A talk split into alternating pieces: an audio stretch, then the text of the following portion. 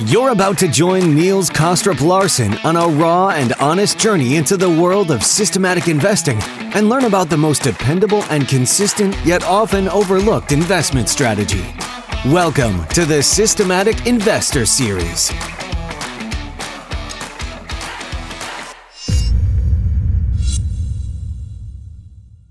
Welcome or welcome back to this week's edition of the Systematic Investor Series with Jerry Parker and me, Niels Kaastrup-Larsen, where each week we take the pulse of the global markets through the lens of a rules-based investor. For those of you who are regular listeners, our conversations are intended for you to learn and grow as rules-based investors. And if you're new to the show, we hope that today's episode will trigger your curiosity to check out the back catalog and listen to the past episodes that you may have missed.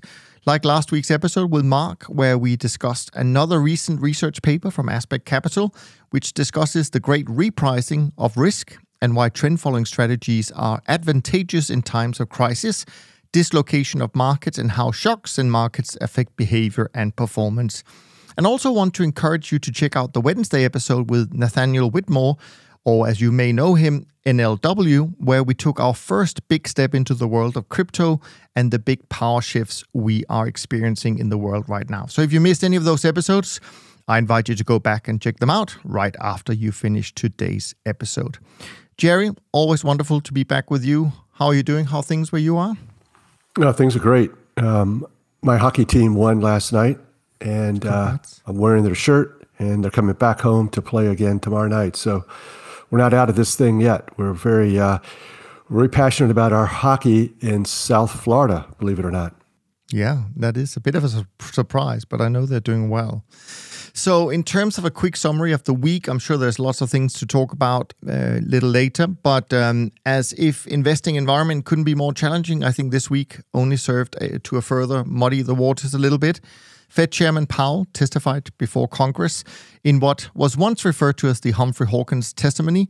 The testimony is mandated twice a year, and the chairman is tasked to justify his dual mandate of keeping unemployment and inflation low. And his testimony was mostly voicing comments congressmen don't want to hear, such as acknowledging that rising interest rates poses a risk of a recession and that the employment market is running too hot. And in a perverse thinking of bond investors, that was good news. The logic goes that if the Fed chairman is thinking that the coming rate hikes could result in recession, then that means that inflation will be coming down faster than they had hoped, and therefore rates will need to be cut sooner than anticipated. Taking their cue from the bond investors, the stock jockeys interpret the logic as a signal to buy, and hence we saw a six percent plus rise in the S and P five hundred off the lows touched last week. But we should note that Powell didn't say anything in his testimony that would indicate that the committee has changed their mind about raising interest rates another seventy-five basis points at the end of July. But let's talk about what has been standing out to you, Jerry, since we last spoke a few weeks ago in terms of markets moves or performance, whatever drives uh, sort of your attention span. Um, and then, of course, um, sort of your big picture observations. So the obvious is that we've seen some uh, sell-off in some of our biggest uh, profitable trades in the commodities, the grains. Uh, so that's the loose pants is not... Uh, Been our friend recently. We're we're we're. This is the tough part of loose pants. Oh, it's really easy when you talk about it, and all of your trend trades are at all-time highs. But when they start to sell off, and you look at how far your stop is, because that's loose pants. We're letting them uh, do something, do their thing, and hopefully go back to new highs and keep going. But you know, I doubt if all of these will. And so maybe we've seen the peak in some of these grains, uh, and definitely in the base metals, we've already. Pretty much flat, those those trends have definitely had major damage done to them and are probably, in most of them, shorts now. The big rallies this week in um, the interest rates are something we haven't seen in a while. It's been very volatile and violent, and uh, trend followers probably trying to vol management on some of those and creating some uh, counter trend or going against the major trend, and then people trying to get long at the lows in the bonds and the short-term rates. It seems that uh, it doesn't really matter what Powell says. He's like a grandfather sitting on the side of the bed reading you a bedtime story. He, you're just happy he's there, and he's talking, and he doesn't seem to be too uptight. and he uh, he's very comforting. So I think some of the things that were coming out of actually his meeting and what he was actually saying were not great, but it didn't matter. People wanted to, the market wanted to go higher in stocks and in bonds, and it went quite a bit higher. So we don't, I don't know if these uh, trends are damaged uh, or if this is the lows, but it does remind me a bit of two thousand eight, where we saw, you know, over the summer, a large drawdown in stocks, a big, last big bear market, and, but violent, you know, four percent rallies a few times during that, during that. Uh, so this is why loose pants kind of works overall on any one certain trade or group of trades or a year or two, whatever. It's not going to, it can definitely underperform.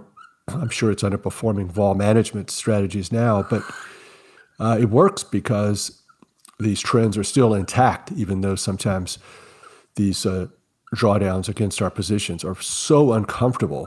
But, you know, it's the computer or the history or the markets, they don't care how uncomfortable we are. It's just going to give you the results, which is uh, you make more money, you have bigger trends if you have your stops uh, further away from the market. Not too far, but, you know, in a uh, in the range that still is pretty uncomfortable. Yeah, no, completely agree. And maybe for people who don't necessarily follow futures markets as closely as we do, just to give you some examples of what's been going on this month. I mean, natural gas is down twenty-three percent uh, just month to date. Cotton down twenty-nine percent. Canola, for those who trade that, is down twenty-six percent. Uh, and some of the bigger ones like wheat uh, down almost fourteen percent and copper down almost thirteen percent. So you're absolutely right. There has been some um, some big corrections, and even in energy, uh, despite kind of all the uh, talk about crises in energy uh, markets, Uh, crude oil is still down uh, more than six percent so far this month. Um, and of course, we know equities um, are down uh, four or five percent still. So you're absolutely right. And I think overall, that would be also my interpretation of sort of the trend following space this week has been an, a real correction week, I think, we've that we haven't seen for, for a while. Uh, many of the markets reversing their long-term uh, trends. Uh, uh, maybe I shouldn't say reversing, but correcting their long-term trends. Fixed income markets around the world saw these big correction in price to the upside against the longer-term downtrends, and I'm pretty confident to say that the fixed income sector is probably where we saw the main damage done in the trend-following portfolios. Equity markets, you know, they did have a big move to the upside. Uh, they are in a bear market, uh, at least to the official ways of calling it a bear market. But I'm not so sure how much damage uh, that they this move did to uh, to trend followers. I think a lot of uh, exposure is very much driven in terms of look-back period for, for trend followers, because if you have a longer-term look-back period, actually equities are not down that much uh, still. Maybe shorter-term models uh, is a different thing. And then, of course, you had, as I said, energy markets that saw uh, a, another down week, actually, and that might have caused a little bit of correction in performance. Um, where I, uh, and, and then as Jerry, you said, um, where certainly we also saw some losses would have been in the grains, um, where we had many of the grain markets dropping ten percent or so uh, uh, in this week alone. Um, and you know what's kind of interesting, Jerry? It's funny because not long ago, Jerome Powell came out and said the reason why they focus on core inflation, so without food and energy, is because they can't control food and energy. And so I'm a little bit suspicious that the two main sectors that are being beaten down at the moment is food and energy. And, you know, like we have the plunge protection team uh, coming in when equities are being beaten down too much, I just wonder if there's another team in that building saying, well, hang on, energy and food, we need to get those down because that's obviously causing some inflation. I don't know. It just seems a little bit uh, suspicious, uh, I have to say. Anyways, meat and metal markets probably had a little bit of positive contribution, I would imagine.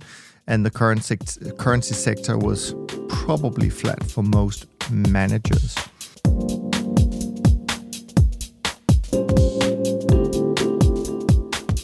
Jerry, we have so many questions uh, this week, which is fantastic. So thanks for that. So we're going to dive into those. But then on top of that, we, you also brought some really good topics too that we can uh, dive into. And uh, yeah, so we'll see. It's going to be a packed program uh, without a doubt. The first question that came in is actually just one that came in uh, very shortly uh, or that I noticed very shortly before coming on. Jerry, so you may not have seen this. Um, he it's from André. He writes, I've been listening to your podcast for a few years and went back to the beginning to listen to the episodes I missed. I really appreciate the amazing information and that you and your co-host provide. You've inspired me to begin my trend following journey, investing uh, in journey with your firm, Dunn. I wish I had funds available earlier, but I did capture some of the nice gains in uh, for, in the real estate markets to fund my trend following investment. Being new to investing in the space, I have a few questions for those of you who have decades of experience. So here goes. One, after such strong gains in the first half of this year, is it typical that the current trends would continue at a similar pace, or is there usually a reversal for the period uh, ahead uh, or for a period of time? And then the second question is, last week stock markets dropped dramatically because of inflation concern, and this week the narrative has miraculously changed to deflation. What a difference a week can make. Assuming a recession is coming soon or already started, how would this affect the current trends and returns for C T As? So I don't know if you want to dive into those two uh, questions. I'll add whatever whatever I can at the end. I don't think there's anything really typical that we should expect uh, from a first half to the second half type of situation. Even if it is, I don't think it's anything you can rely upon. Uh, our whole premise is that we we have these rules that uh, buy breakouts or get in line with the moving averages, some sort of price-based trend uh, methodology, and we try to ignore everything else. So I don't really uh, and take advantage of others or take advantage of situations where people do pay attention to uh, patterns like uh, what happens in the first half, what happens in the second half. And as painful it is, it is to give back open profit and look at the look at this, give back and say, well, maybe I should have taken some off the table, not followed my rules, uh, realized that it was due for a correction, these sort of subjective statements. Um, overall, you're going to do better by just paying attention to those trend rules. What about you, Niels? Yeah, no, absolutely. So what, what I would say to you, André, is just that, of course, uh, even big trends don't go in a straight line. So you're absolutely right in saying that, um, you know, or maybe you're not saying it, but you're certainly suggesting that, you know, it's not unusual that uh, after a period of, of, of strong performance that we get some kind of consolidation. Sometimes it doesn't materialize to much of a of a correction in performance, uh, and sometimes it does, and, and, and we just don't have any ways of, of knowing that in advance. Um, so although it can be kind of um, hard not to anticipate what might come next in terms of trend following performance, I think a lot of investors try and figure that out, especially if they know what the positions are in the portfolio. But I would advise uh, against that because we really don't know where the performance may come from. Um, and um, and then uh, you go on to say uh, about, well, a one week uh, we have one narrative that drives markets, and the next week we have another narrative, and and I think that's just how markets work. Um, and uh, and the way it affects C T As is that on a week by week basis, it, it doesn't really affect us. Um, but if the narrative changes for a while, and therefore trends change for a while, that's when the longer term trend followers would start to adapt to a new narrative, but on a week-by-week basis, it doesn't really change a lot. Of course, you can have really big moves, of course, and that might trigger some reductions in, in positions and, and so on and so forth. But certainly for the longer-term um, strategy, such as the one you're now invested in, it doesn't change a lot whether equities go up for, for a week or two uh, as such. Um, so let's leave it with that, and let's move on to Ryan. Uh, Ryan has two questions, and, and they're quite long questions, so I'm going to do my best to read it out. As people who listen to the podcast, they know that I'm dyslexic, so I often butcher up these long uh, questions, so uh, bear with me here. Ryan writes, I absolutely love the show. Uh, uh, the, the content you have putting out uh, and the guests uh, you have are incredible. I first read about using A T R to calculate stop loss and targets in the Turtle Traders book by Michael Covell. Jerry and some other people mention it often in your podcast. Could you break down using A T R to determine an initial stop, trailing stop loss, exit, and measuring price movement for the day in a simple way so that someone who is fairly new to trading can understand? I'm extremely interested in using A T Rs to come up with a way to trade all markets with a similar strategy despite the volatility or other differences in the markets. I looked into it a little myself and found uh, out that it's very complex to me. Of course, there are a lot of variables between which time frame uh, we're using, how loose we want the stops to be, and what settings we choose for the A T R. I'm not looking for a recommendation for A T R setting, more of an uh, no, more of an education on how I can set up my own strategies in a logical way using A T R.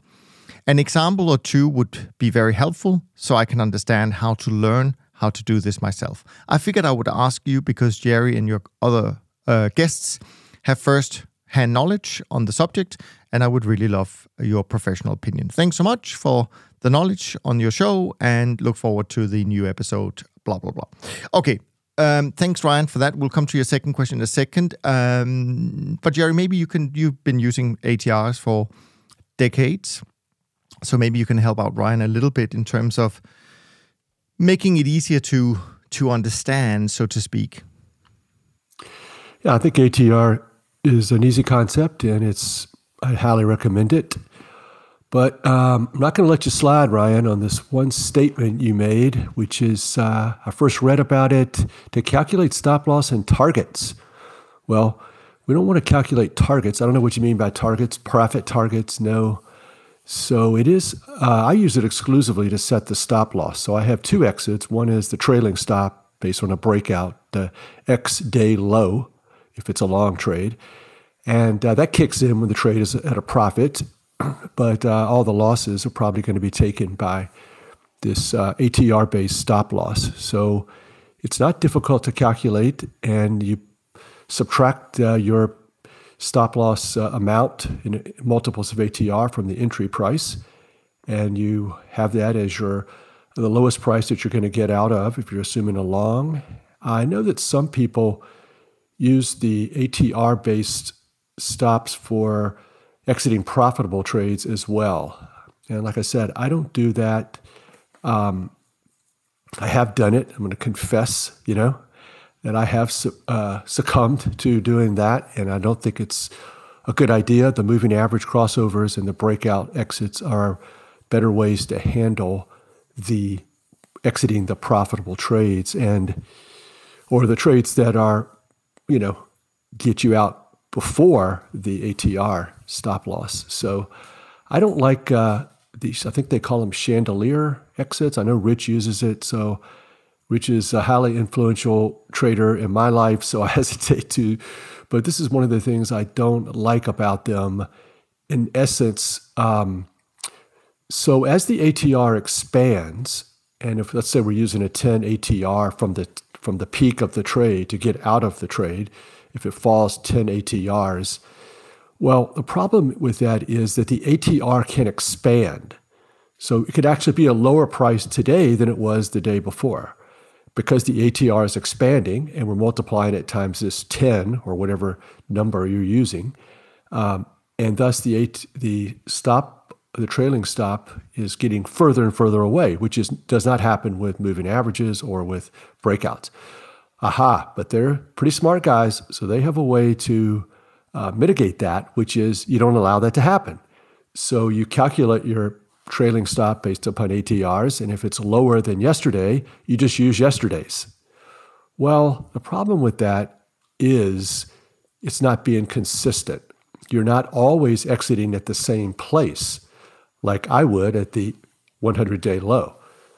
They have a little caveat. Well, it's ten A T Rs from the peak unless it's lower than it was yesterday, so I'll make it yesterday.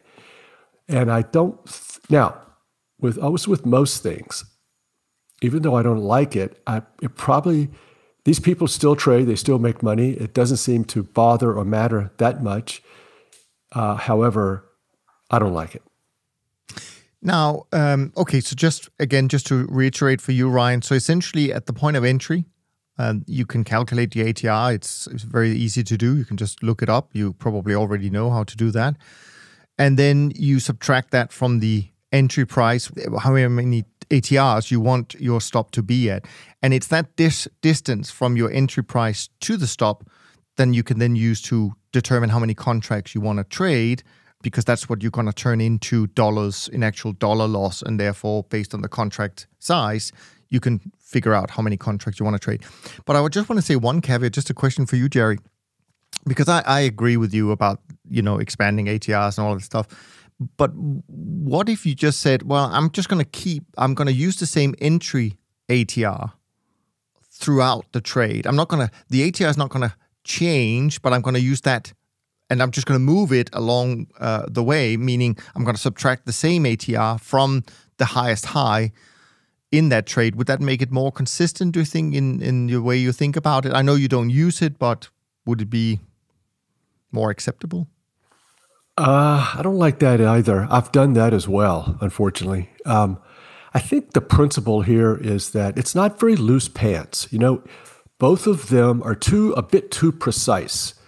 And it's the moving average and the breakout exits are more in the moment and are, are being adjusted by what's happening in the market. The reason we don't like, we prefer like this A T R exit is that if you just leave it to the, the whatever happens with the moving average or breakout, you're, you can just see over and over how that looks really scary. Now, indeed, if you did if you did a back test, the computer would say, "I'm going to pay you a lot of money for being brave with those moving averages and breakouts." And we're like, "I don't know. I don't think I like it as much because it just can really turn out ugly sometimes." But I think this is the problem: is that in, we're Uh, I remember Oleg yesterday saying, you know, when you go down to the coffee shop, you're not expecting to get free coffee. So when you're getting in these markets and you're expecting to make a lot of money, it's going to be costly mentally. You know, you're going to have to risk some of these open profits and watch some of them go away. And then that's how you can morally and ethically and financially justify all this money you're making. How could it be so easy? It's not. It is not. But just, just wrap it up into this nice little bow with these trailing A T R trailing stops. We never give back too much. We never have these issues. We never have that much volatility. And just we'll just be happy little campers. You know, that's I just don't think that's how it works. The loose pants uh, are really, you just can't get looser pants and more money than using these breakouts. And everything other than the breakouts is really trying to more meet our human needs than it is what really works in the markets. Yeah, that, that's true. And I think the other advantage, and again, I know that some of our other friends on the podcast, they use different methodologies and so on and so forth. But what, what I will say about breakout in itself, it is very clean. I mean, you actually always know when you're getting in, when you're getting out. Uh, now, you mentioned moving averages, which is, of course, not precise in that sense. You don't, well, you can through some more advanced math, I guess you can calculate in advance where it's going to be, but certainly a moving average crossover, you don't really know in advance where it's going to cross over, so to speak. So of course, the breakout uh, exit that you talk about, say if you're in a long trade, you use X number of days low to get out, so on and so forth. But do you use the, the moving averages you mentioned, do you use that in the same model so it just picks one of them, or are they two different versions, so to speak? So one model might use uh, X number of days low, the other one uses a moving average, or? That's the way I would do it. I don't use okay. moving averages, but I think you don't want to combine and have two exits. You want to have one model maybe with the moving average exit and another maybe with the breakout. The, the, another sort of problem, which is kind of like not a problem, but a problem that people can see with breakouts is they don't move up. So today's uh, limit up, where you've just at all-time equity highs and you've made all this money, it does not change the breakout necessarily. The moving average will change. It'll be influenced by the highs. And so that feels more warm. And of course, if it feels warm, that means it's not as good. So these breakouts are ruthless and brutal, and we hate them. Uh, I'd like to see, you know, if, you, if you're going to make a lot of money today, we got to book some of that. That moving average just books a little bit all the time as the market moves higher. We just love it. It makes us feel good at night. But the breakouts don't do that. They just make more money, which is like our whole, my the whole Turtle Trend Following mantra, which is do the hard thing, do the right thing, seek out hard things to do to put yourself in the minority of people in the markets who are looking for easier things and better ways to capture profits. Uh, we should be more worried about getting out of a big profit than we are about capturing that profit and not letting some of it go away. More worried, what does that mean?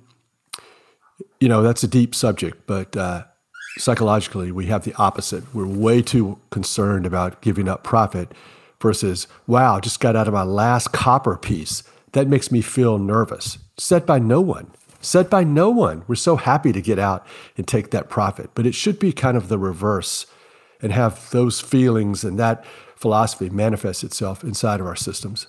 Yeah, you mentioned the word easy. And I think that sometimes we... Um Maybe we do ourselves a little bit of a disservice because we, I think sometimes we talk about trend following being easy, but that's not what we mean. I think what we're saying is that trend following is, it's simple in concept, and it may even be simple to to create uh, for that matter, but it's just not easy to do because that's where all the psychology and all the other things comes comes in. So, so I just want to make that distinction between the two. Now, Ryan follows up, and I think I may already have answered your question here, Ryan.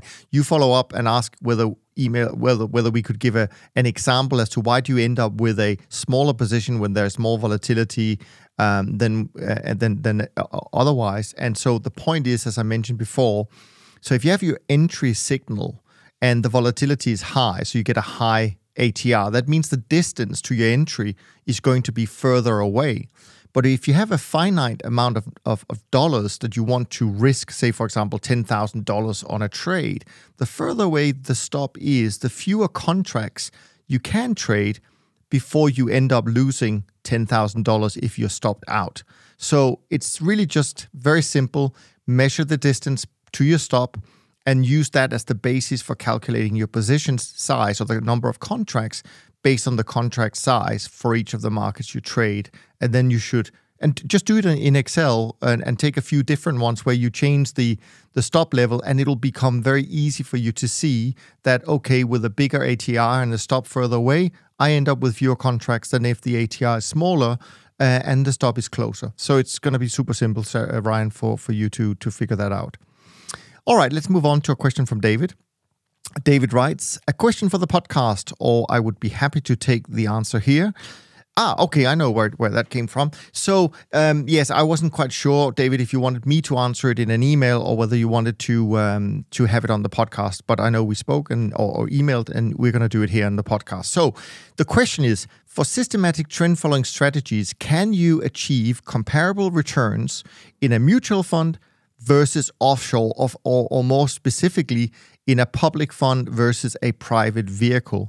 Or are there limitations within the forty-act fund structure uh, that would constrain returns? So both you and I, Jerry, have a little bit of experience with these things. What, what is your general perception in terms of returns we can deliver to our clients in a mutual fund structure compared to in a offshore or onshore L L C structure in the U S?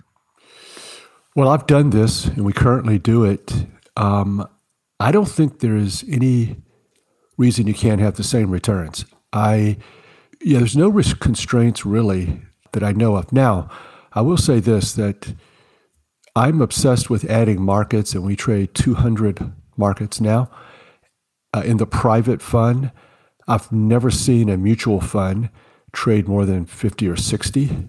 I don't know why, but it's just something you have to ask them. I think uh, there's no restriction that I know of. The only, the biggest difference is just the fee structure.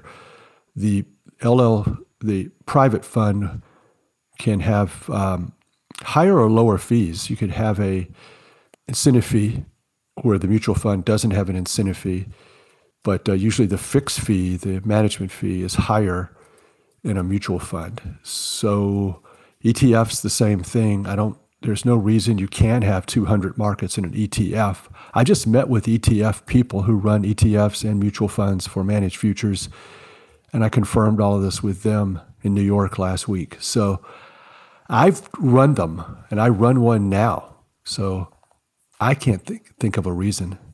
It's purely, it's purely our choice to trade sixty-five markets. And probably this year, just by luck, the mutual fund might be slightly outperforming the private with two hundred markets. So that, you know, obviously that can uh, that can happen, but uh, we just chose, it's a choice. Okay.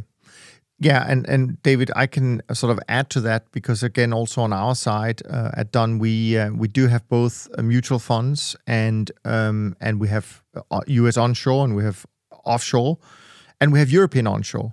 And I think Jerry is completely uh, correct in saying the, the biggest difference is is let's leave out the European onshore for a second, also known as U CITS fund, but for the other ones, it's not really the strategy that's different. It, it'll be the cost to service providers, and it's definitely more expensive to go via a a public fund like a mutual fund in the U S, uh, typically compared to an L L C or an offshore fund, even though, of course, as Jerry says, the manager can set the fees in the offshore and the L L C and and and, and, and you know to to be the same if they want to. But generally speaking, we find that it is more expensive to use a mutual fund. So that's one thing. There are actually ways, I know you mentioned this, Jerry, that you can't have a performance fee in a mutual fund. You can, we do that, you can, but then you have to introduce a swap for those funds who who wants that in, instead of a management fee. So that's the only thing I would say. And then finally, in the U CITS fund world, for those who are investing in European funds, there are definitely restrictions on risk. Uh, so there you you could run into differences in terms of, can I have the exact same exposure as in my offshore fund, because there are limits to how much exposure you can have uh, in a in a U CITS fund. So there you can have some differences for sure. Oh yeah, good point. I've I've had uh, I have our mutual fund did start out with that uh, total return swap that we had an embedded incentive fee as well, and that's we converted away from that. Uh, and then I think uh, I have seen some emails flying around in my company that the S E C is looking into the same idea, Niels, where they want to look at some of these positions, like Eurodollars that have a low vol- low A T R. And so we have these huge positions, and they're like, oh, that's too much notional risk. And so, you know, you've got the non-C T A, A T R people nosing around in our business. And so they'll probably get around to limiting um, some of those contracts as well, like they do in the in Europe. Yeah, no, absolutely. Now, here's a question that's going to put a big smile on your face, uh, Jerry, because it's from Paul. And Paul writes, question for Jerry from a fellow University of Virginia alum. So uh, Jerry has been talking lately about loose pants, meaning that he has loose trailing stops on his positions once they are in a substantial profit position. I don't recall hearing him give much actual detail uh, on this in past episodes, possibly because the details are proprietary. I'm curious to have a better sense of at what point does he switch from the initial stop to the looser trailing stop, which I think we already talked about. We'll repeat that, of course. How does he define the size of the trailing stop? And then third, does he incorporate uh, at all the rules that I've heard mentioned from the turtles, where the exit would be defined by a new high or low uh, on some time scale in the opposite direction of the trade, that is twenty-day low or fifty-day low, whatever it might be. Thanks a lot to all of you for everything you give in the podcast. Keep keep up the good work. And then it says, and go Wahoos. I th- I'm sure that must be a Virginia thing. Yes, uh, so it's good to hear from a fellow Wahoo. And uh, if I'm usually not wearing my Tampa Bay Lightning shirt, I'm, it could be a U V A twenty nineteen N C double A basketball championship shirt. So um, I'm still ha- haven't gotten my tattoo honoring that uh, basketball championship. So my wife keeps reminding me, man. Well, you know what happened to, um, what's his name? Norgratz, who tattooed Luna on his arm. So I'm not sure you really want a tattoo of any kind, Jerry. Oh, well, I know. I was drinking wine. Uh, some of my best tweets come when I'm drinking wine, and some of my big promises that I'm unable to fulfill as well. Um, so that's a good question. Um, he's got it right. Loose pants means a loose trailing stop, so you can give the market, it's not too close to the market, so you can give it uh, room to cultivate and sort of create these outlier trades. Um, the further away the, the exit is, the one hundred-day low is pretty good. That's pretty loose. The two hundred-day low, looser, better. Okay, why not just do the two hundred-day low versus the one hundred-day? Well, you could do both and some things in between.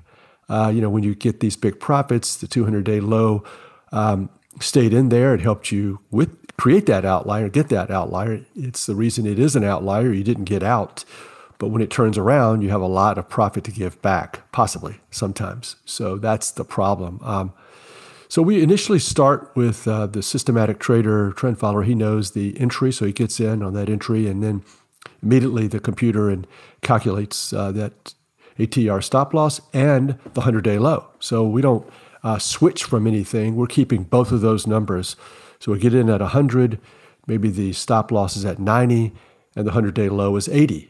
So ninety is higher than eighty, so we're going to get out at ninety first. But then at some point, as the market keeps going, the hundred-day low moves up above the A T R stop loss. It's maybe ninety-five, or you know, the market's up to one hundred thirty, so maybe the hundred-day low is one hundred twenty. So that's sort of how it works.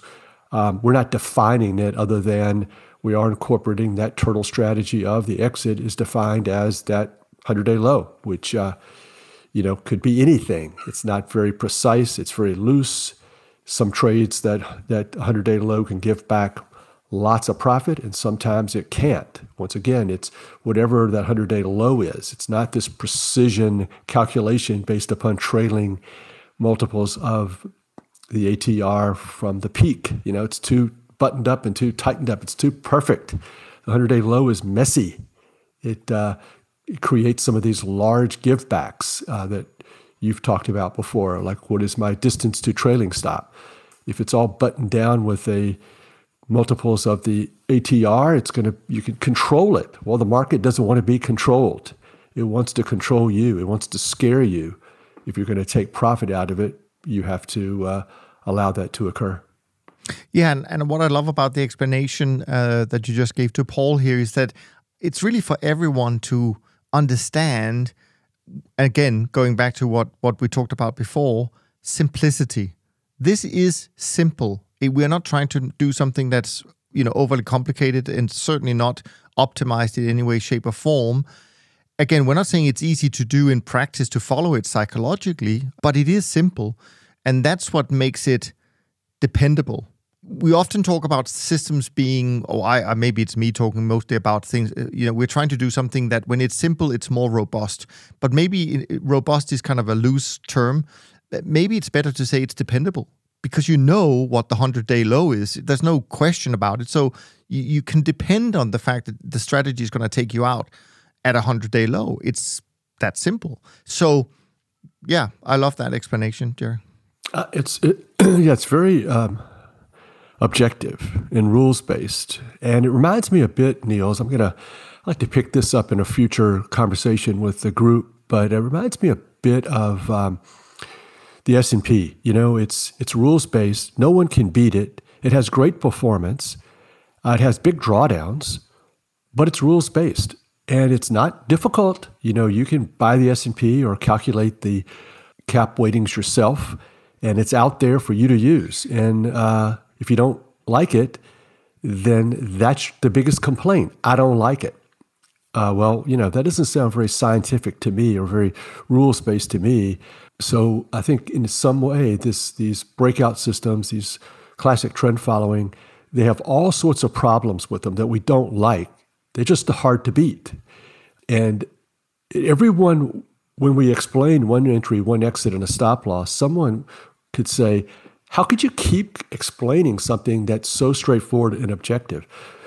How can people continue to come up with other ways to ask these questions? It can't be the way that you're explaining it. And we're like, it is, because we know, we anticipate, because we've done this for a living for thirty-nine years on my part, it is unlikable.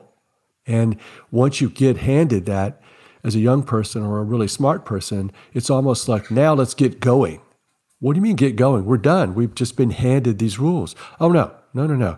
Look at the problems that we're going to see with these rules, the ups and downs, the profit gives back, the pain and the suffering.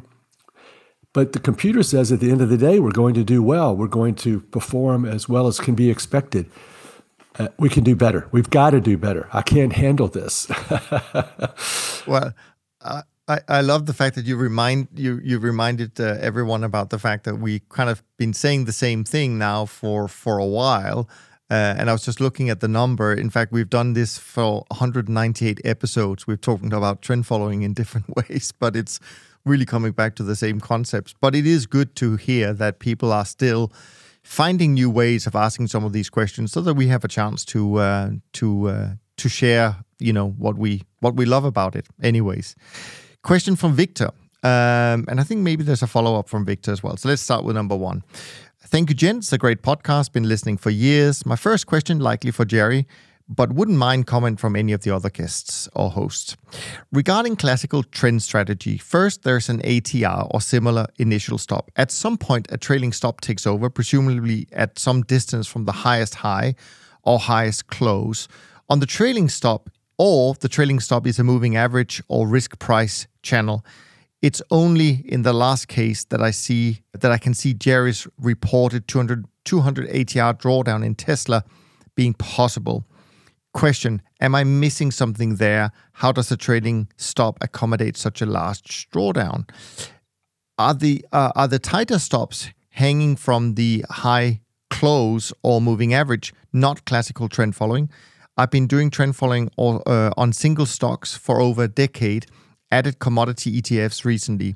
The former are selected through an all-time all-time high filter and latter by breakout uh, price breakout.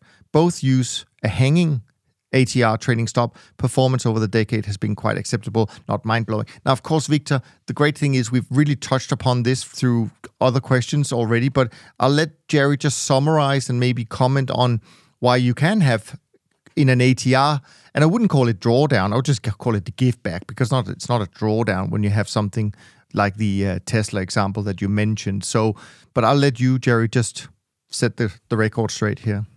Oh, no, I appreciate this. Victor made me think about some other things that would be worth saying. Um, so he's one hundred percent right. Uh, how can this happen unless you have a a, a channel? That's exactly what happens. You have this channel, which is pays no attention to the profit in the trade. And all I can say is when you research this, it works really well. Not paying attention to the open trade profit and leaving yourself open. If you have a five hundred A T R profit in Tesla, you may have a two hundred A T R drawdown, more or less. And in some respects, of course, you could see how logical that is, that you never would have gotten the five hundred A T Rs if you had had a stop that was tighter. And so as painful as that is, you it makes more money. And so it's not a loss, as Neil said. It's not really a drawdown in the sense that it's anything harming your capital. It's a profit give back. If you remember Tesla, that's a great example. That's why when I read this question, I wanted to, so happy he asked it, because I've said this on before, is that when I first put on Tesla, the A T R was really small and I was able to have a large position. And the A T R in Tesla over the past, after that, just has skyrocketed. So I had this unusually large position because it was my risk was based upon the entry and taking that small loss. And then it made fifty A T Rs quickly. And then it gave all fifty back. And then it went right back to new highs, taking off, going up in this legendary move that we're all familiar with. And I maintained my current position. And it was just, that's how it became a five A T R profit with a large drawdown. Having to, being committed to using the rules systematically and not taking profits off the table or using a separate rule to exit, I was subject to that drawdown. Now, here's another thing that happens. This is a real bummer. If I would have gotten out and tried to protect that initial fifty A T R profit, trying to or not trying to, but had a, an exit, breakout, moving average, any type of exit that have gotten me out of and preserved some of that fifty, maybe not on purpose, but it happened to be less loose pants and it would have gotten me out of some of that Tesla with a profit, half the profit, twenty-five A T Rs, whatever. I would have had to resize when it went back to the highs at a much higher A T R. So I would have made much less money, strictly based upon the A T R. And so this is the bummer. Another thing that makes, that when the computer does all of this analysis over forty years and hundreds of markets, this is what comes out in the wash, which is, wow, you have some of these amazing moves that's scary. You know, five hundred A T R profit, that's scary. two hundred A T R give back, ridiculous. Who does this? people who want to make the most amount of money. That's who does it. But you only get them by not giving up that initial A T R at the entry.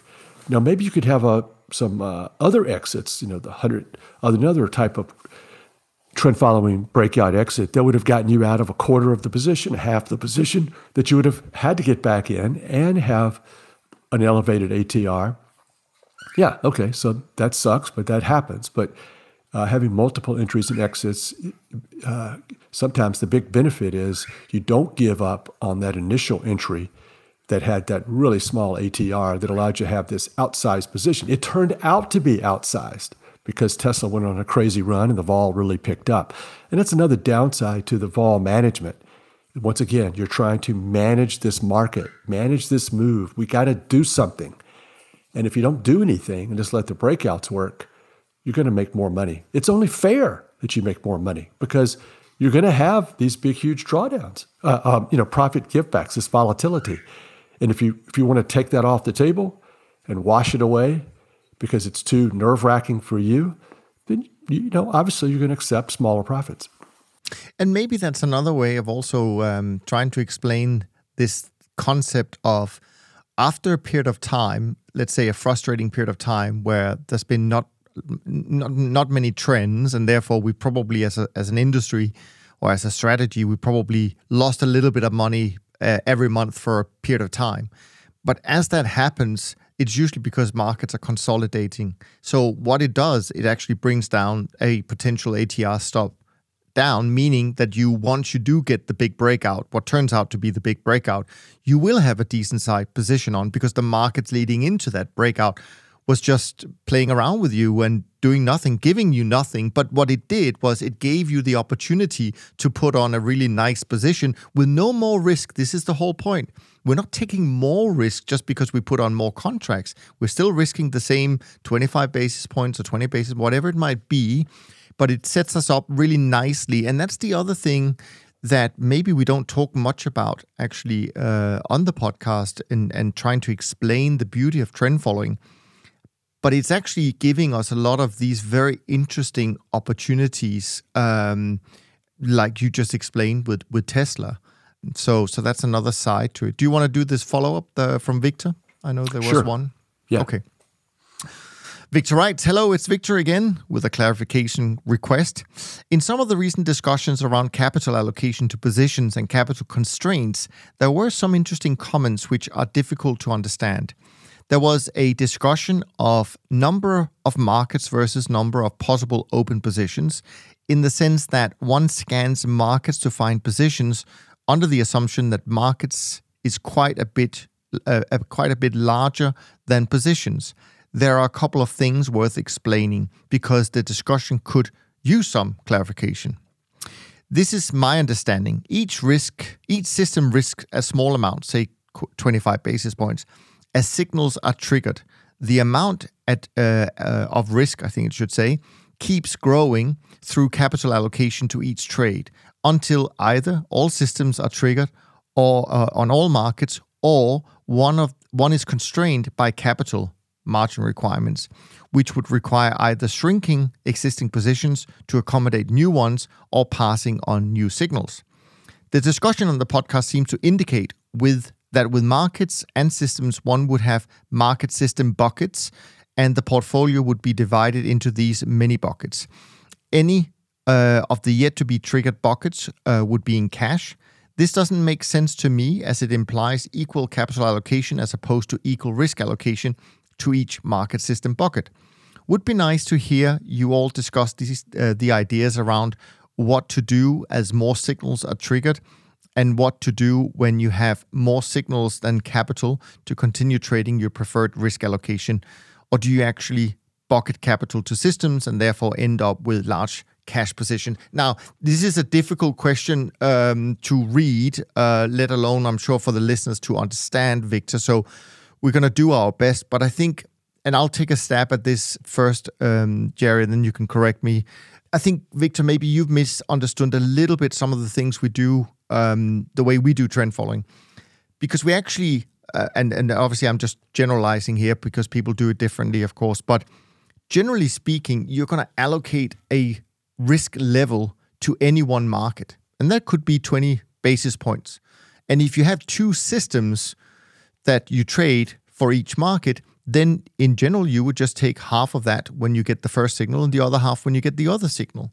So you're never going to run out of capital because you know if you set the right level of risk per market and you know what your portfolio is, you know exactly how much you're going to end up with your max, what's going to be your maximum risk.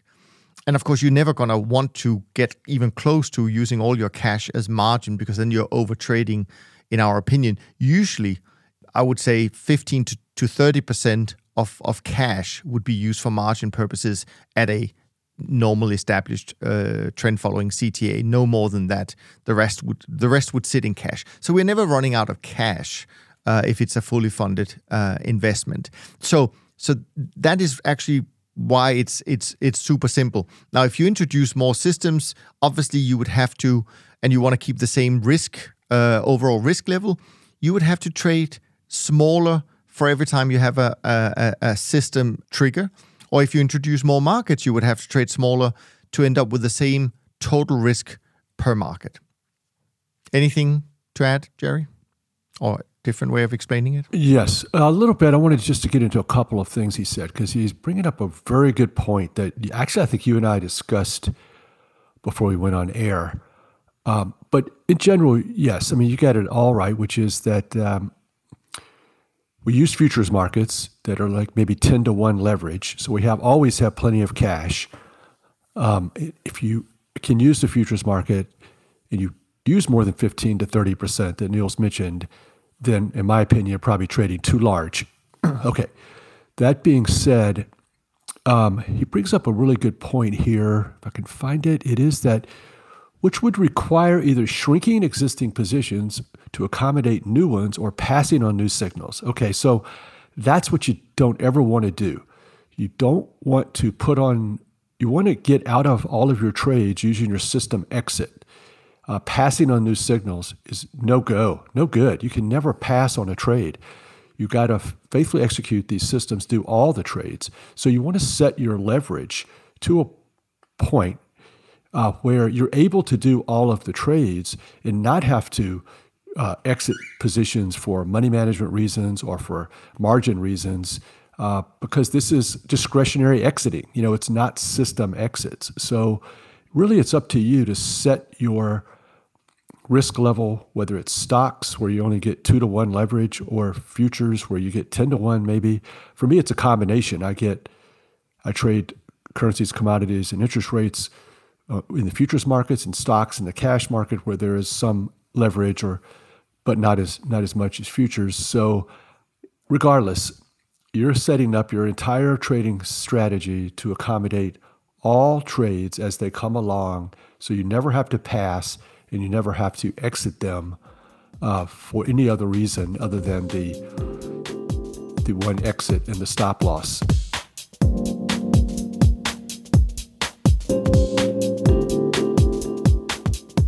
All right. Thanks for all the questions, guys. That was great. Keep them coming as as usual. info at top traders unplugged dot com. That's the email address. Now we're going to move on to some topics that Jerry brought along. Um, so that's going to be uh, fun and interesting. If you follow, which I hope you do, uh, Jerry on Twitter, you may have seen some of them, but we're going to dig into them a little bit uh, in more detail. And as usual, I only really see the kind of the the headline of the of the topic. Uh, so Jerry's going to expand on it a little bit, and then we'll see uh, where we go with this. But the first one uh, is a tweet uh, that relates to an article from Institutional Investors, as far as I remember. And your heading to me, Jerry, was alts mean different things to different people. So why don't you uh, enlighten us a little bit about um, what what the what the issue was here? Yeah, I mean, there's multiple articles this week about how institutions are not happy with their alternatives, their hedge funds. They might as well um, continue to focus mostly on cost of um, their investments. And any sort of diversification is going to be uh, different types of stocks in different countries or different growth and value and P, uh, private equity uh, or hedge funds that are long short, you know, that have a stock bias, like we've seen some of the famous stock hedge funds this year down fifty percent, thirty percent. And uh, so when we talk about alts, we'd like for people to think about commodities and futures and trend following and a typical C T A diversified trend following strategy, which I try to string those words together a lot in my tweets because they, I don't want to, they're necessary. C T A uh, trend following is different than other people's type of trend following. The diversification that C T As offer is pretty unique. Trade a lot of markets, all the markets, fixed income, F X, commodities, stocks, long and short. Um, this will give you, uh, which all of those managers are probably up anywhere from ten to thirty this year. So if you, uh, but it just happens that when you read these articles, there's like no mention. And they're shocked. There's, there's no mention of C T A diversified trend following, but, and they're shocked that alts have not, alts that they can, that they, in their bucket of alts, which is P E and stock hedge funds, they're not helping. They're not, they're not doing their job. Yeah, they're not doing their job because they're highly correlated with your long equities. So it's, uh, I mean, I'm beyond being frustrated. I'm not beyond frustrated. I'm just beyond caring. It's just a little silly to, because uh, people know about C T As and they know about commodities now, that, but uh, the articles keep coming as if we don't exist. Yeah, no, absolutely. It's, it, it reminds me, when I hear you talk about it, it reminds me of two things. One is that in one of the um, episodes that Alan did on the Allocator series, uh, where he spoke with the C I O of the Hawaiian pension plan, um, she actually said uh, she couldn't care less about buckets. I mean, it means nothing. And what really matters is what is the strategy and what does it do? And I've always been curious when I met with uh, clients and potential clients, and they talk about how they're diversifying their equity exposure into these hedge funds, but they're obviously hedge funds trading equities. And I'm also, I always thought it's weird that you think you're going to get a much different return if you're investing exactly in the same things, but now you're just doing it in private equity, or you're doing it in some kind of hedge fund that, that trades equities. Um, and I think this is the frustration that I've always felt would come, because you're not really diversifying. You it just You just call it something different. And I think in particular with private equity, I think that there could be, if this quote-unquote sort of bear market continues, um, and if interest rates continues to sit at a higher level uh, uh, than what we've seen for, for many decades, um, I think there could be some skeletons in that area where people thought that they were getting some kind of really nice, steady, lower risk entry to having equity exposure. And then they're going to find out, ooh, maybe it was because they weren't mark to market uh, the way you would normally do. Um, so once you start doing that, uh, the results looks pretty different. Yeah, I think that uh, I don't think there's a C T A on the planet, Niels. You may disagree, but uh, that trades classic trend following, that whose primary objective is to find the outliers and use the loose pants that allow those outliers and that uh, produce uh, a lot of volatility. So maybe we should be thankful and just, uh, so part of your podcast, part of what you and I do, and I do on Twitter Spaces, is we lay it all out. You can do it. It's hard psychologically. And then, you know, it's kind of like, here's a way to start your own do-it-yourself business or your trading strategy. And it's not going to be negatively impacted necessarily by large C T As doing the same thing. And so maybe I should be more happy that I can not only continue trading uh, rough rice and milk, uh, and because I don't have a lot of assets under management, but also that my trading is, I'm not usually going to be competing so much with these large C T As. Um, I think, you know, what we saw this week was uh, part of the problem that Rich brought up, which is there's a lot of uh, convergent strategies that Uh, bought the stocks, that bought the bonds. And some of these convergent strategies are embedded inside the large C T As. So they're causing us a little bit of, of anxiety. It's not too many trend-following C T As.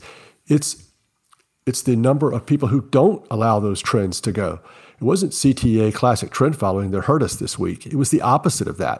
And embedded in some of the larger C T As is this convergent non-trend-following strategy, that is vol management, that probably caused us a little bit of anxiety when the markets all those good trends started to rally this week. So it's not all bad. My life is so great, and it's fun uh, trading this strategy that's available to anyone and everyone. It's just that uh, it's a classic example of here's the right thing to do, but nobody really wants to do it. Yeah, and, and actually, I'm not going to push back too much on that. I think you, there's definitely uh, some truth in that. But what the only thing I would say is that I don't think the volume, even among the bigger C T As that might have some strategies that are quote-unquote reacting to this correction in in, in the bigger trends uh, in the last week or so, yeah, there's going to be some of that. There's going to be some short-term strategies jumping on uh, some of these moves. But I, I still don't think that we as an industry are the ones setting the pace for the markets in terms of price. I think that they, these are completely different strategies, and investors trying to buy the dip in bonds, which is not completely unreasonable after the bonds have dropped like thirty, forty points in the long bond futures markets uh, in the past uh, eight or nine months. I mean, you can't really say that that's not a a better entry point than than than before. So I don't know. I mean, That that's just how it is. But sometimes I do agree with you that this coincides with maybe some quote-unquote other features, diversifying, quote-unquote diversifying strategies within the trend follower uh, that gets triggered. So that definitely can happen. Um, then there's another interesting uh, article or tweet that you um, talked about uh, this week uh, that I think also is quite interesting, which does impact, I think, some of um, participants in our industry, because this this idea of a commodity super cycle, I've certainly also heard this term being used as an argument for why trend followers should be doing well and why people should be investing more money with trend followers, because we're heading into this commodity super cycle. So tell me your thoughts on this, and, and I'll see where, where we go with that.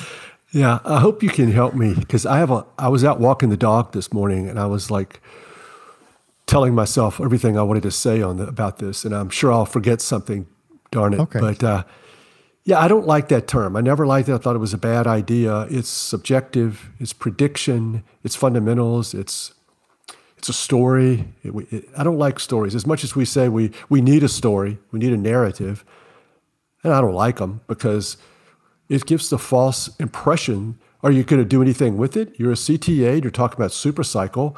Are you going to have this influence your trading? Well, I'm not. I'm going to follow my rules. Well, then why are we talking about it? It's a narrative. And so, and it's a promise. Hey, you know, uh, we're in this super cycle. So I'm, are you, if you're going to hang on to some of these trades bef- beyond your uh, trailing stop, then that doesn't sound right. And uh, we're not. And you could anticipate a month ago, a, years, a year ago, that look, you know, this is what happens in trends. They don't go forever. They don't go in some sort of super cycle. Never seen a super cycle trend in my life, defined by the fact that my exit is going to be hit.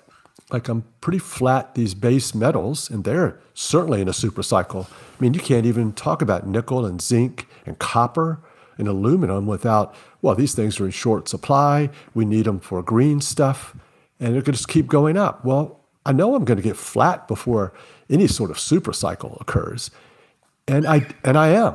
So now what do I say to people? Well, why'd you get out? You said it was a super cycle. Well, I'm following my system. Then why do you even mention super cycle? You're not, you're not going to do anything with that except get me all jazzed up. It's a marketing slogan, and it's outside of what sober trend followers and money managers and C T As and risk managers should be talking about. Um, Unless you give that disclaimer that I've just given, this is just trash talk and it doesn't mean anything. Uh, and it's the improper way of looking at things. Um, we are entry, exit, stop loss, systematic, sub- objective rules, not this narrative. And of course, no, I'm going to have to get back in, hopefully, at the highs in a three months, six months on some of these base metals, for, for example. Great. And they'll take off and maybe have another one or two year run. Yes. Why don't you just stay in them the whole time? It's a super cycle. Who told you that? You did. I think that, uh, I mean, I think you touched on some some very important points there.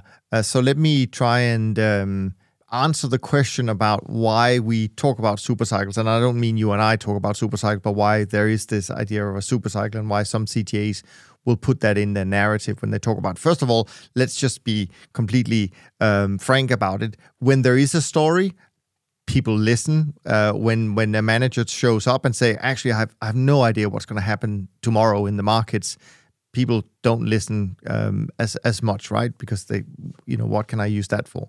So the reason I think the supercycle is an interesting narrative, and um, or meaning that why I think some people bring it up in our space is, um, I think commodities is one of those asset classes that are very hard to get exposure to, at least historically. It's getting easier, but it's very hard for investors to get exposure to commodities. Even institutional investors, they're not going to go in and trade futures on cotton or whatever it might be. So I can see the marketing argument for, for from a C T A's point of view saying, well, if you invest with a C T A, uh, you're going to get exposure to all of these commodities. So if there is a commodity supercycle, you're going to be, you know, you can depend on us to be long. So right, I do if. understand. Wh- yeah. If. If. Yeah. Yes. So I do understand that. Um, and I think that must be the reason why, you know, these things keep popping up, right? Um, because yeah, as you rightly say, yeah, there's no I guarantee. No, I think it's impossible to get profitable exposure to commodities unless it's trend following. Um, and and and what does it remind you of? You know what it reminds me of? Narratives like this. It reminds me of Cathie Wood, Cathie Wood, A R C. And that's what she does. She says, well, here's what the market is doing. And you just have to listen to the narrative. I'm down fifty percent or whatever, but it's the narrative that's ruling. And C T As are, no, no, no, it's the exact opposite. Um, it is not the narrative. It is the price. It is what the price is doing. And we don't want to water down and muddy and confuse uh, just for marketing purposes. Yeah, no, I mean, that's a, definitely a fair point. Um, I think that the point gets even more challenging uh, when it comes from the, and and I know I'm going to offend some people that I actually like that have been on the podcast, so I'm not I'm not doing it to do that. But it is e- even more troublesome when you think about long-only commodity products, right? Because they they they will make a lot of money when you get into these uh, commodity supercycles. But what they fail to do is to hang on to it. Because a lot of these commodity supercycles turns into ten years of bear market for commodities, and um, and that's not a good thing. So actually, I, I will say that the key advantage that people, that, commo- that C T As or trend followers bring to the commodity space is our long and short um, exposure to commodities. I think long-term, that is the way to trade commodities, certainly not long only. Uh, even though right now people will say, oh, I'm just going to get exposure to commodities because, as you rightly say, they're in a supercycle, but I don't think that's a good idea. No, uh, it's it's it's unfortunate. This is my, I guess, my major point. It's unfortunate coming from trend following C T As. Yeah, it. Yeah, I don't think it's a good idea. It sends a mixed message. You're not ever going to pay attention to it, and I could imagine, like, my gosh, look how much money the C T As made short some commodity in twenty twenty-two, and like, how did you do that? I thought you were calling for a commodity supercycle, and I would just say, yeah, but I never was going to. That didn't mean anything to me. It didn't mean anything. No, heck no. I, I would never, uh, never pay attention to some. If it happens, it doesn't need, we don't need to have that opinion in order to make money from these markets. I bought the soybeans in November of twenty twenty, and I had no clue that we were into a, a commodity run. You know, I should have been smarter and doubled my positions. Uh, but, and in fact, if you look at it, the C T As, the commodities had underperformed. That, that sector had not made money probably in ten years, and we still had it in the portfolio. How weird is that? It reminds me of another narrative, Jerry, that you will also uh, recognize, and that is uh, a few years back uh, after interest rates had gone down for three decades or whatever, and people were looking at C T A saying, well, you made all your money from being long bonds. And, and then parts of the industry came out saying, Uh, oh, but the day interest rates start to go up, see, trend followers are going to get killed. They're not going to make. They're not going to be able to keep up making all this money because they made it from being long bonds and the roll yield and all of that stuff. And hey, now we are in a period of time where interest rates are going up uh, like crazy. And of course, we know that trend followers are certainly benefiting from that. So we have all these narratives. We know it serves a purpose. That's just how it is. As you rightly say, Cathie Wood has her narrative. The Bitcoiners have their narratives. And and we all have it, right? And you and I have our narratives, right? So, I mean, we're all guilty at some point, even though we obviously try to be as objective as we can. Um, but it actually brings to the next point, uh, I think, that you tweeted about, and that is, how does trend following adapt to market regime changes? Um, because that's the whole point, right? We may be in a commodity supercycle, but we're not going to stay in a commodity supercycle forever. So do you remember what that was all about? Yeah, I think that a lot of people are thinking that things are changing and things are broken apart uh, with the Fed having to face inflation and pay the price for their entry and their manipulation or their activity in the markets, to say the least. And uh, the quote from this article was, "This is an entirely different situation and no one's coming to rescue this time. This is actually caused by normalization of policy settings, which is just a normal business cycle. But people haven't had one of those for more than a decade." And sort of changing your portfolio around and recognizing this change in supply side and commodities and int- increases in rates and all of these major themes and changes that are going on in the economy, this is what's put out there as who gets this right and who is shifting the portfolio and saw these things coming, as compared to Uh, we sold the breakout. We bought the breakout. And uh, even when it happened, we had no clue, and all of this was not in the news cycle as to what what is and what was going to occur. And trend following uh, just adapts to this stuff and adjusts just by following its rules. And it's sort of built to um, make these uh, regime changes uh, and to, uh, to accommodate them. Now, of course, is the old cliche is that uh, trend following has predicted uh, nine out of the past five uh, trends. So uh, a lot of these trends we predict, they turn into small losses, and uh, we're not really pre- very good at predicting. It just uh, we're we're good at putting on the right trades and having the positions on usually within a good period of time before it's obvious uh, the, the of the fundamental changes that are going on. The good thing about what the Fed has done recently, Jerry, is that they introduced a term that you and I can use now going forward forever.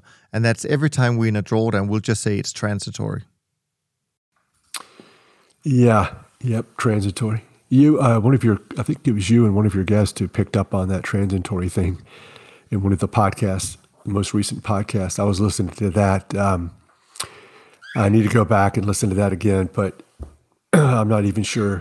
There was, I think there was a debate of what uh, transitory meant. So it's, right. yeah, we don't want to get into these subjective word salad games uh, as trend followers. We uh, we appreciate them. We understand them. We it's cocktail party talk, but um, managing people's money and, and protecting capital, serious business. It must be done by objective rules. Yeah, absolutely. Evidence-based investing, I guess you could call it. Now, let's uh, maybe we want to lump in together. I have a feeling that the last couple of points uh, or topics that you raised um, might actually be lumped together, because uh, it's about, you know, does trend following do well in the long run? And then you're quoting some uh, work that Rich did about, you know, the effect of com- compounding. And actually, I think you tied into Um, a, a very recent article or blog post by uh, one of our favorites, Morgan Housel, called "Keep It Going," um, and um, and where he, I think, talks a little bit about the interesting part about how athletes train in terms of whether they do uh, low intensity and medium and high intensity. So straighten that out all out for us, uh, Jerry, and, and how we fit that into compounding of trend following returns.